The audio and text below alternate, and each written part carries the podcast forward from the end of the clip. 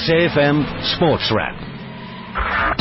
Good evening to you. Welcome to SAFM Sports Wrap this evening. I'm Brad Brown. Thank you for joining me this evening, and thanks to, to Anastasia as well. Uh, they are back on your radio tomorrow at 6. Coming up on tonight's show, we'll be chatting to the convener of selectors for the Proteas, Linda Zondi. We'll also chat uh, athletics with the editor of Runner's World in South Africa about the selection, team selection for the upcoming IAAF World Championships taking place in London. But looking at some of the stories making news headlines uh, right now, uh, there is uh, some big swimming taking place in Budapest, and it is the IAAF, uh, not the IAAF, the FINA World Championships just a short while ago.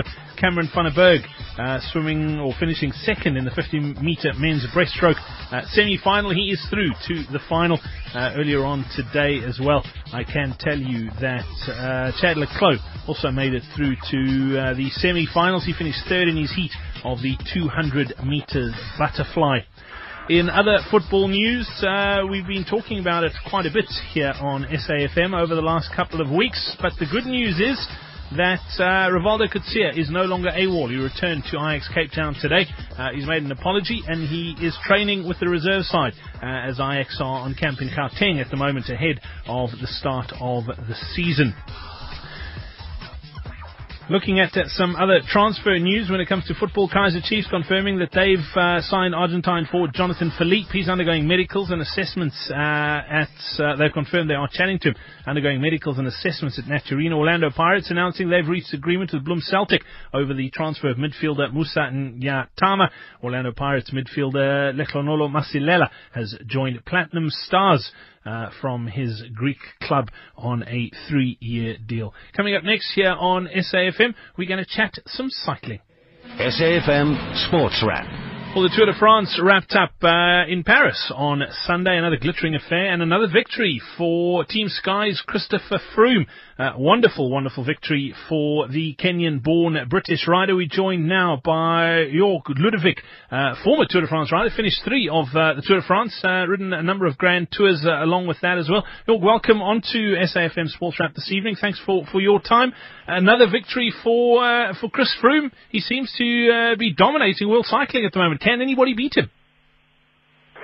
Ah, hi, welcome from Germany. Um, yeah, well, that's a good question. It has been never that close, I guess. And uh, as far as I remember, he never didn't win a stage by winning the overall classification. So in the end, it seems at least it seems a little bit closer, coming closer. Uh, the good thing is, even if he has not too many cycling fans of Froome of himself inside France, he's a very good guy. He's a he's a very friendly guy. I got the chance to get to know him a little bit personally last uh, two years ago. Sorry, and from my point of view, he's uh, by far more um, uh, friendly and cool, and he seems just to be super focused, and that's where a little bit of his success for sure comes from. But in the end, he's a good guy, and it has been a close, a very close race this year. It was awesome to watch it, and I guess with all these crashes we had, unfortunately, the big enemies crashed out very early. Ion Izagirre from Bahrain Merida, and as well uh, Quintana, who has been not in the shape of the former. People like Rigoberto Uran or Romain Bardet or even the We seem to have just lost uh, Jörg there. Unfortunately, we'll try and get him back on the line. But I, I did want to ask him uh, about the South African performance. I think it was a fantastic Tour de France uh, for the South African as as a whole. Daryl Impey and a couple of breakaways uh, from Team Orica Scott. Uh, but in the end, it was a fantastic performance from uh, Louis Meintjes, who uh, is uh, born bred South African, finishing in the top 10, finishing second in the young rider classification. Uh, fantastic performance uh, by the young South African. And uh, also, uh, I think special mention needs to go out to Team Dimension Data for Qhubeka. Another great performance from that South African team. Edvald Boasson-Hagen winning the stage on the final Friday. a fantastic breakaway from Edvald Boasson-Hagen to, to win that stage.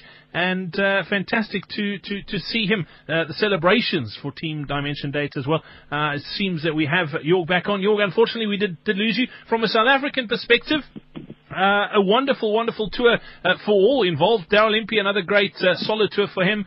Dimension Data as a team did well, but uh, Louis Meintje, special mention needs to go to him, second in the young rider classification. Yeah, exactly. He finished uh, in the first 10 in the GC, and he seems to be one of the future rockets of uh, the South African riders. And yeah, for sure, Dimension Data finally did it. Boasson Hagen unbeatable in this stage, which he won. Unfortunately, uh, Stephen Cummings this year hasn't been in the shape he has been the former years, but in the end, all came good. And I guess South Africa can look forward to the next Tour de France.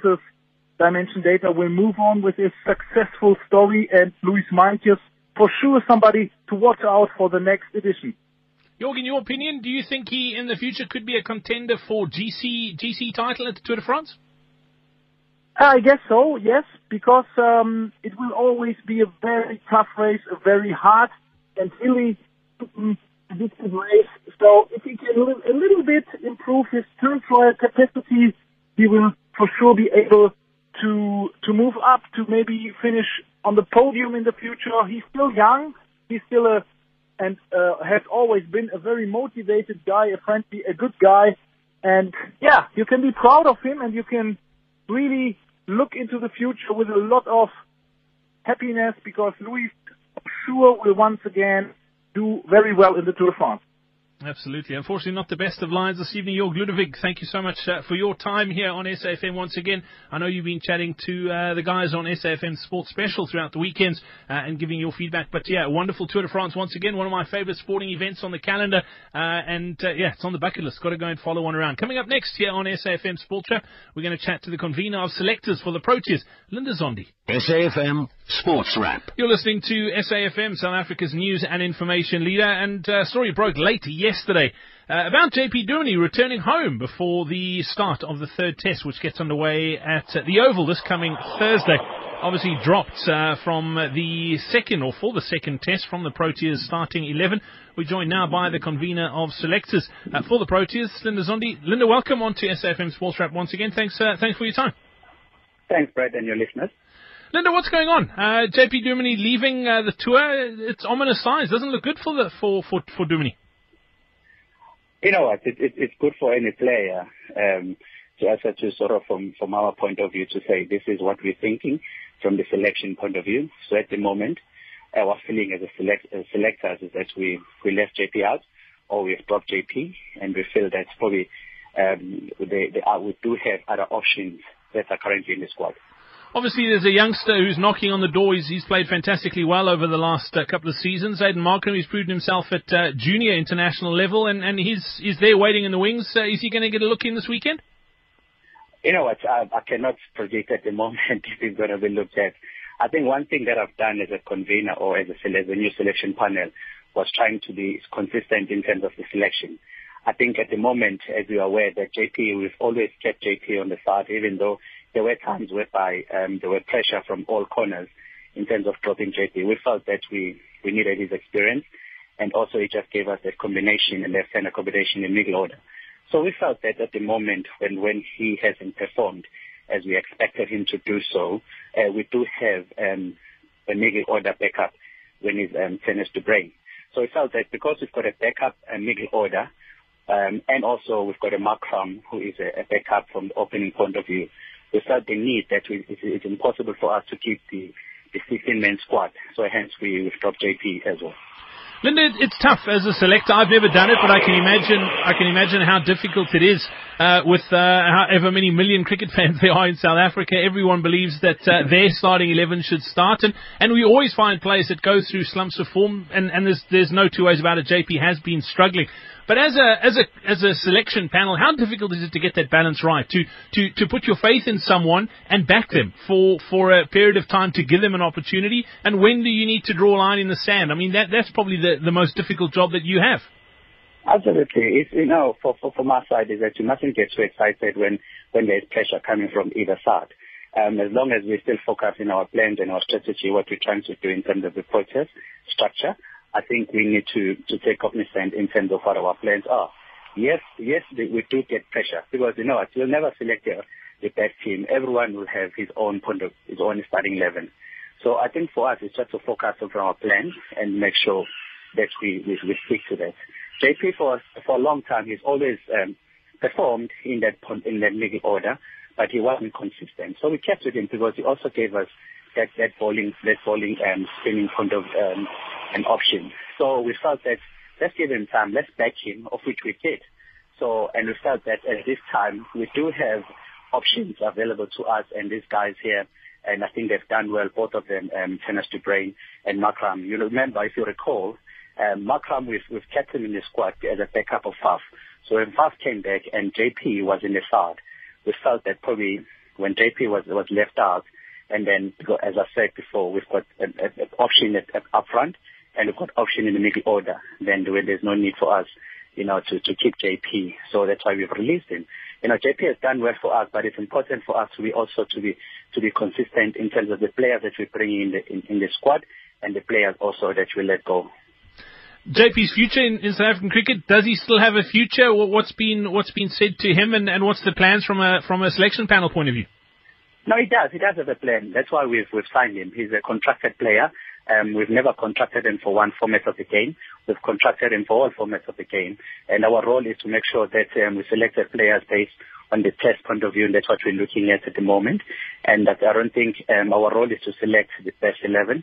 And what happened in, in, in the players' uh, future, you know, we cannot uh, predict what the players gonna they're gonna do in terms of retiring or not in terms of their future. For us, is JP is still part of our plans. Hence, we've given him a contract which will last next year, um, April. So he's definitely in our plans. Anything over and above you know, it's up to the, the, players to decide um, whatever they feel like. But for us, is we still feel JP can add value in our in our in our side. Um, then if if he need if needs be, he needs to go back and prove himself and make runs in our structures below, and then come up, and then he will be definitely in the in the setup.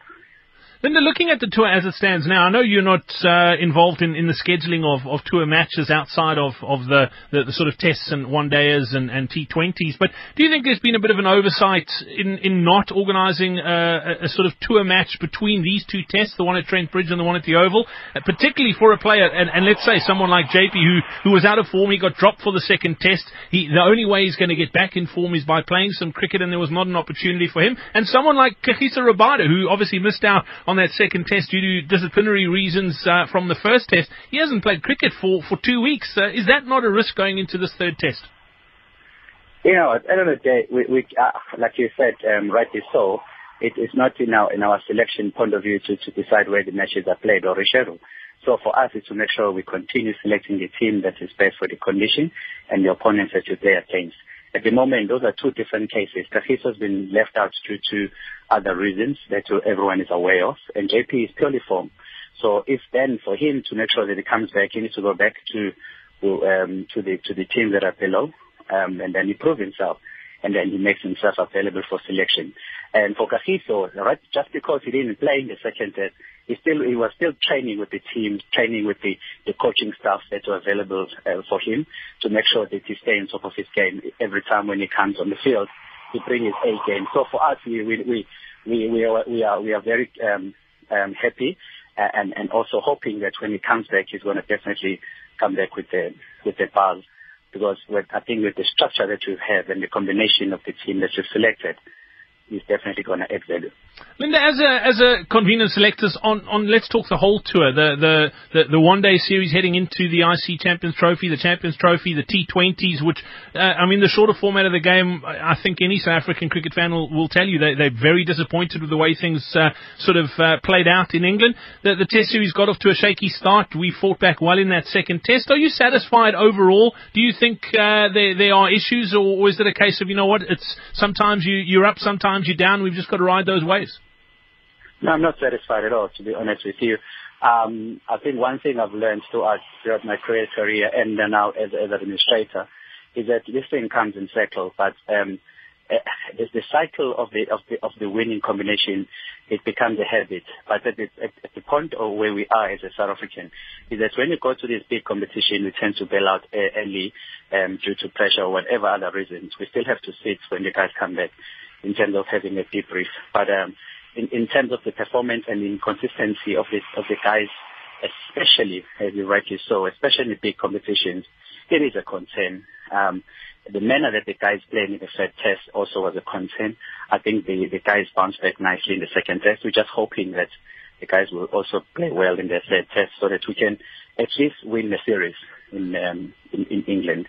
So for us, it's just to continue striving to select the best team and also hoping that the guys will, will beef up their performance and we win. Because at the end of the day, we need to make sure that we, we, we, we become number one in the test series and hopefully one day, because now our our focus should be in the 2019. We need to make sure that we, we correct the mistakes and the, the errors that we've done for the past how many years since we've gone to the ICC competition. There is a challenge, there is a problem, it needs to be fixed. We do have players that we have in our system. We need to make sure that we continue identifying quality players that will always bring their A game in big stages. I think that's what needs to be done. Linda, just to wrap up, do you think there's a commitment issue by some of the senior players? And I'm going to use AB de Villiers as an example, uh, not ma- not making himself available for certain tours, only playing certain matches. Do you think that sets a precedent to the younger players coming through? And just from, from somebody on the outside watching, uh, it, it, it's it, it's concerning. Surely playing for your country is more important than playing in the Big Bash or the IPL. Absolutely. Um, I'm not gonna I'm not gonna take it away the commitment from any senior players. Um, also, I think from the AB's point of view, I think he's not in a position, or he hasn't said to us, you know, I'm going to be very selective in terms of which matches I play or not. Like I said to you, it's up to the, the player to decide when to retire or to continue um, you know, at playing for the country. It is an honor to play for the country. I think when it comes to it, it was clear to us that he needed his time away so that he, whatever decision he makes closer at the end of the season or end of the year comes in there and, and, in Australia, he would decide if ever he feels that he wants to continue or retire from cricket.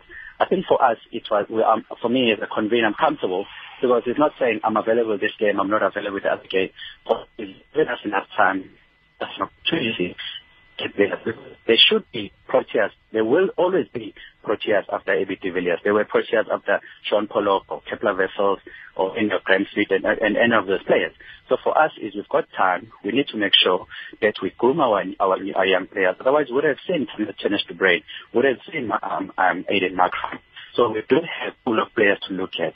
So it's a matter of we need to make sure as a country that we have to understand that some of these players, they've played over 100 test cricket yes, um, the, the issue of commitment, I feel is still there, but it's a matter of the timing. For some of them, they will retire from one format or the other. It's a matter of time to continue and playing all formats, which is time and then further going forward. Unfortunately, the line not great there towards the end, but Linda Zondi, we got the gist of it. Thank you so much for your time this evening, and uh, fingers crossed. Let's hope we can make it 2-1 uh, at the end of this Thanks. weekend at the Oval. Looking forward to, to this upcoming Test match. Thanks for your time this evening. Let's all cross our fingers. Thank you. The SABC has signed a code of conduct that is enforced by the Broadcasting Complaints Commission of South Africa. Under the code, we are committed to giving news that is accurate, comment that's fair, and programming that is not harmful, does not amount to hate speech or violence or explicit sex. If you think we are not living up to that code, then you can inform the Broadcasting Complaints Commission of South Africa. Direct any complaints in writing to the BCCSA PO Box 412365, Craighall 2024. That's the BCCSA, PO Box 412365, Craighall 2024. Send a fax to 011 326 3198 or an email to bccsa at nabsa.co.za. For more information, please visit bccsa.co.za. You're tuned to SAFM 104 to 107. You can also catch us on the DSTV audio bouquet on channel 814 as well as online at safm.co.za. You're listening to Sport on SAFM, the next best thing to being at the game. This is South Africa's news and information leader, and you would have heard on SAFM Sport Wrap last night. There's been a bit of controversy about the selection around the South African team heading off to London for the IAAF World Championships taking place next month. Uh, some athletes being selected, others not. Uh, lots of questions have been asked uh, as to what that uh, selection criteria was. We've invited Athletics South Africa uh, onto the show this evening. They declined our interview request. Uh, I still think it's important to, to talk about. And if I have to be honest, bitterly disappointed they've declined our interview request because I think they do have some questions to answer. We join now by the editor of Runner's World magazine here in South Africa, Mike Finch. Mike, welcome on to SAFM Sports Wrap this evening. Thank you to you for, for making yourself available. It's good to have you on. No problem. Mike, disappointing if you look at, uh, and a lot of the athletes coming out and, and, having a bit of a go at Athletics South Africa about the selection criteria. And there's a bit of confusion about the two levels, uh, the IAAF standard and the Athletics South Africa standard to qualify for the World Champs. Can you, can you put some clarity onto those two uh, qualifying standards for us? Well, it, it, there's a little bit of history involved in the way that Athletics South Africa have selected teams traditionally for major events like the World Championships and the Olympics. And uh, over the years, Athletics South Africa have uh, often said that they want to select um, uh, athletes that can compete for either finals or medals. Um, so they don't want to take people there to events that are just going to be making up the numbers. And I think that's largely what their justification is now. So the, the IAAF uh, levels and, and criteria are often lower than the Athletics South Africa standards. So that is, uh, Athletics um, South Africa saying that they want the standards to be high enough. They then look at the world list and they say, right, if you're going to be competitive in making the final, you need to reach a certain time. Now, IAAF standard is a lot lower because they want participation.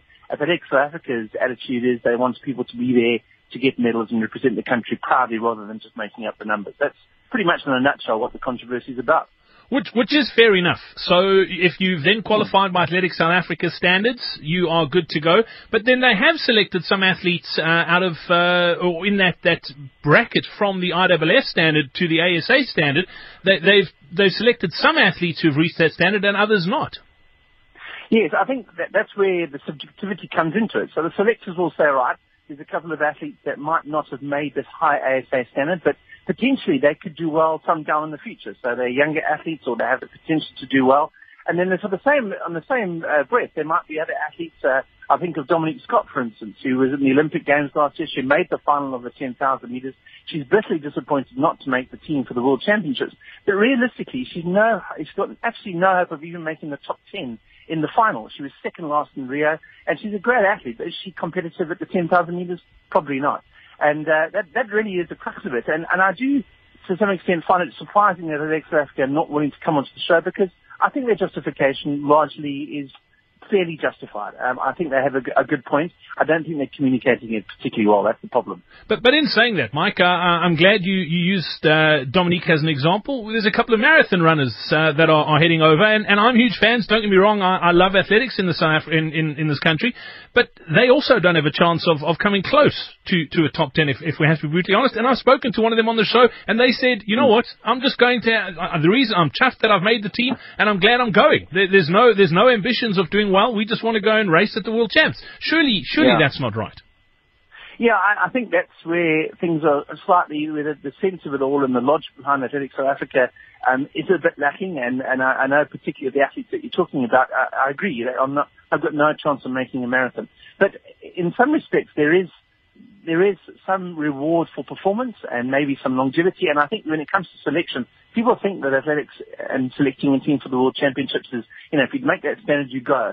Um, you look at the American system, they literally have their championships every year. If you make the top three, you go. Doesn't matter what you do throughout the year. If you make the top three, you go. So they're much, much stricter. Whereas I think South Africa is in a unique position in that there are so many factors involved in choosing individuals rather than just based on performance that sometimes those factors don't necessarily make all of them all much sense, but maybe to some extent they are rewarding athletes that have been around for a while. They're looking at younger athletes who might get experience, and they're also making sure that the athletes that can perform are always available to go. And I, and I think that's the that's difficulty. But I think Athletics South Africa's biggest problem in all of this is that they're just not communicating it particularly well. If they if they'd actually explained why they've chosen individual athletes, I think people would understand it better. At the moment they're not doing that. Yeah, and Mike, another another interesting question on this is, and I understand you saying that it's it's subjective, but surely it shouldn't be. Surely there should be a qualifying standard that you say to an athlete in the build-up, whether it's to a World Championships or to Olympic Games, they don't come along every single month. These athletes dedicate their lives to doing this, and they they are hopeful, and they they're actually at the whim of someone making a decision whether they go or not, and that can't be fair mm. to the athletes.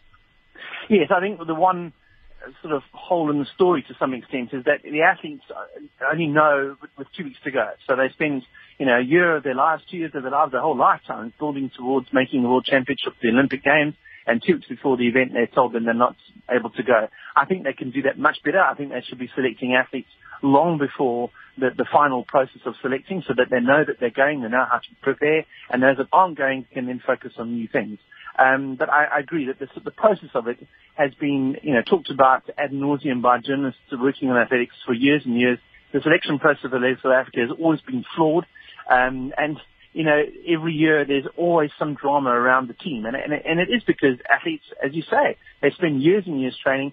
Somebody like Dominique, Don, uh, Dominique Scott, uh, you know, is obviously somebody who has trained for years to make the World Championships. She expected to be in the team. She wasn't. And now what? Now what does she do? She deserves to perhaps have known a bit earlier that she wasn't going to be in the team. And an interesting one, let's use her as an example again. She, she made the South African Olympic team, race at the Olympics, and she's getting better. She's not getting slower. Surely, if you make an Olympic team and you're getting better in the interim, you should make a World, uh, World Championship team. It just, to me, does not make sense. That's true, but then if you could look at the people that she would have to beat to get even into the top 10 of the 10,000 meters at the World Championships. It, it, I, and uh, as much as I like Dom, she's a fantastic runner and she does extremely well in the States and she will probably be an exceptionally good uh, marathon runner and a half marathon runner in her career. But to be able to compete with the Kenyans and Ethiopians and at 10,000 meters and make even the top 10, I, I really don't believe that she's the kind of athlete that can do that. And in her case, I, I think her not being included, and she's going to hate me for saying this, but I probably think that her exclusion is probably justified to some extent. Looking at sort of obviously blooding young athletes and, and, and having youngsters watching championships like these on television and, and dreaming one day of making it, even though everyone can't win, is it not important to have people who are finishing in the top 10 or the top 20 from South Africa so they can see our flag, even though they're not winning a medal, it, it makes them believe that, you know what, if I work hard, I can get there, and hopefully that mm. pushes mm. even further, because the only way we're going to get stars like the Wade van the Caster Semenya's, mm. the Akani Simbines, is if people get the opportunity to go, particularly if they've done the work to get there. Yes, and, and I think that's a, that's a fair argument. I, I think it's a balance between taking young potential talent that can get somewhere and, and, and make a difference. But we have seen in the past when they've chosen athletics teams sometimes, and Aleck Skhosana is on record in saying this in, in some ways in his defense of the team, is that, you know, whatever ASA do, they're always going to get criticized. So if they take a team of people that don't perform, they say, well, why are they taking all these people that are just there to make up the numbers? So they're in a no-win situation, and it's just to some extent, and I do sympathize with that. Um, but it is a balancing act, and I think that's why selectors are in a very difficult position because it isn't an exact science. I think anywhere else in the world where you have a huge pool of talent, like in the States and the, in the UK, you can choose based just on performance because there's a wealth of talent behind you. In South Africa, we don't necessarily have that, and I, and I think that we, first of all, don't have the funding. There, there are accusations that the funding is lacking. That's why they're not taking teams. That hasn't been proven, um, yes or no. Um, but if that is the case, you need to take the best team and the guys that are potentially going to do well down on the line. And sometimes that just comes down to subjective opinion of a, a bunch of selectors who not everybody's going to agree with. The withdrawal of Victor Hogan yesterday, the uh, discus thrower, uh, after he was included in the team, that team got sent to the IAAF. The IAAF then re- rejected him uh, because his, his qualifying throws was, was in a period when he was serving a, a drug ban. Surely that smacks of incompetence, Mike. Well, yes, I, I don't think ASA did themselves any favours with that one. Uh, that was an absolutely embarrassing situation for Athletics South Africa, and they, they should have realised that that was going to be a problem. I, I don't think they realised that, you know, when he was in the competition period, um, he was essentially um, under a ban. So, you know, that, that doesn't uh, bode well for Athletics South Africa and their reputation, absolutely. Mike Finch, editor of Runner's World, thank you so much for joining us this evening. And uh, once again, I'd love to chat to Aleck Skhosana. Uh, and I'll mention again, we did put in a request for an interview and they turned us down, saying they're not doing any media interviews. So uh, the offer still stands uh, and we'd love to chat. So, uh, Mike, thanks for joining us this evening. Much appreciated. Uh, and we look forward to catching up again soon. Thanks, Brad. SAFM Sports Wrap. And that's a wrap for this evening's show. Before I do go, though, just looking at uh, some of the stories uh, that have come through uh, on the wires today. Just one or two quick headlines. Uh, looking at uh, the swimming. Uh, I mentioned a little bit earlier on that uh, Chad le finished third in his heat. He's advanced to the semi-finals of the 200 meter butterfly at those FINA World Championships taking place in Budapest this evening. Uh, in athletics news, reigning long jump world champion Greg Rutherford of Great Britain has withdrawn from the IAAF World Champs as he hasn't recovered from an ankle injury. And Serbian media reporting that world number four Novak Djokovic is doubtful uh, for the US Open. He's still struggling with that elbow injury. And that's it from myself, Brad Brown. If you have any comments or suggestions, please do be in touch. Support at safm.co.za. You can also reach out via social media uh, at SAFM Radios, where you can find us, or me personally, at Big Brad Brown. I'd love to hear from you. And uh, thank you very much to my producer, Ben, and uh, technical producer, Phineas, this evening as well, for your help. Coming up on the other side of 7 o'clock tonight, it is the Talk Shop with Naledi Malayo. Right now, though, it is 7 o'clock and time for your news.